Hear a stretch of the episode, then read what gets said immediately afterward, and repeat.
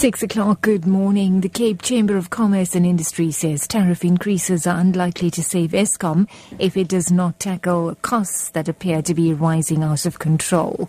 Chamber President Janine Myburgh says a quarter of Eskom's generating capacity is offline, undergoing maintenance or being repaired, yet costs continue to rise. She says primary energy costs, mainly coal, increased from 19 billion rand to 70 billion rand in the last six years. Myburgh says Eskom is reportedly paying up to four times the going rate for coal from some BEE companies. The energy analyst Ted Blom says Eskom's costs are rocketing as a consequence of having to source from black controlled companies. Cape Town businessman and the losing bidder in arms deal contracts, Richard Young, has refused to reveal his source of information he used in preparing his statement before the Arms Procurement Commission. During cross-examination, advocate Michael Cooper for the Department of Defense asked Young to name the retired admiral he claims was his informer. Cooper also accused Young of attributing most of his evidence to faceless informers. In reply, Young told the commission that he was under no obligation to reveal the identity of his informer. Because would consider himself as a sub-whistleblower. He wouldn't like his name mentioned here, and I've got no obligation whatsoever to repeat his name in a public forum like this.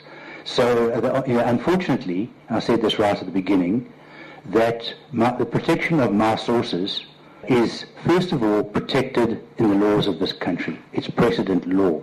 We know that. That's common cause.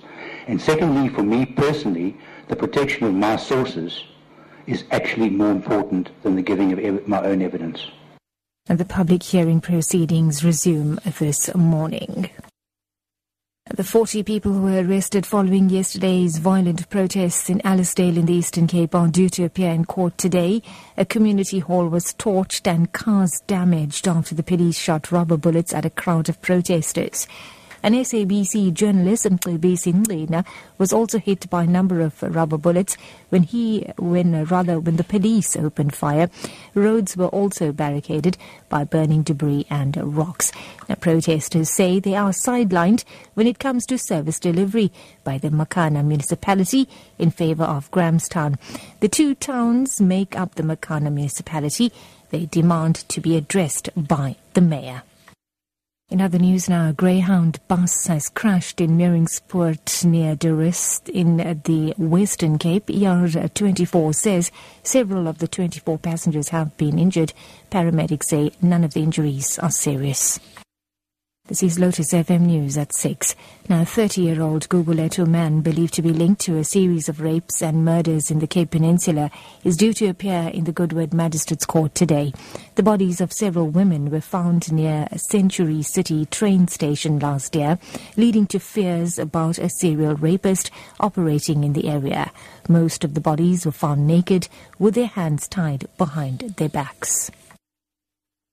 And wrapping up this bulletin, British Prime Minister David Cameron says he will serve a full second term if he's re-elected in general elections in May, but he won't seek a third.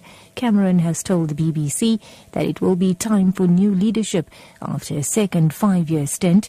Cameron's predecessor, Tony Blair, governed for 10 years, stepping down midway through his third term. Cameron has been Prime Minister since 2010 as the head of a conservative Liberal Democrat coalition government.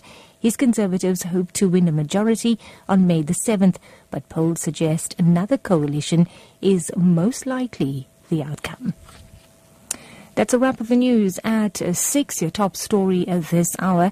The Cape Chamber of Commerce and Industry says tariff increases are unlikely to save Eskom if it does not tackle costs that appear to be rising out of control.